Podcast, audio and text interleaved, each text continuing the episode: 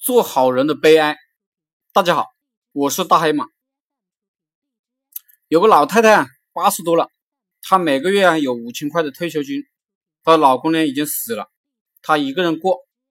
她年纪大了，也吃不了什么东西，也不喜欢出去玩，每顿饭呢就吃一个馒头，喝点白开水。她的子女呢也不管她，当然她的钱是用不完的。故而他的子女呢就开始打他的主意了，直接问他要，他是不给的。有一天，他的二女儿说有急事，非要借一万块。老太太呢经不起诱骗，就借了这个二女儿一万块。这个二女儿拿到钱就非常开心，当然她是不打算还她母亲的。于是呢，母亲到了还款日期就去要，多次的上门催款。这个二女儿干脆的不开门，母亲敲累了门呢，就回家去了。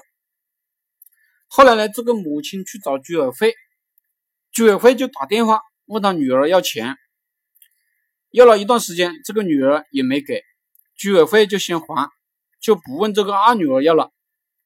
这个母亲呢，依旧去找居委会，居委会的人就说：“你再来烦我们，我们就报警把你抓起来，关到监狱里去。”老太太被吓着了，就不敢找居委会了。后来呢，有人给老太太建议去报警吧，老太太就报警了。可是呢，这个二女儿在警察的劝说之下，依依旧不还钱。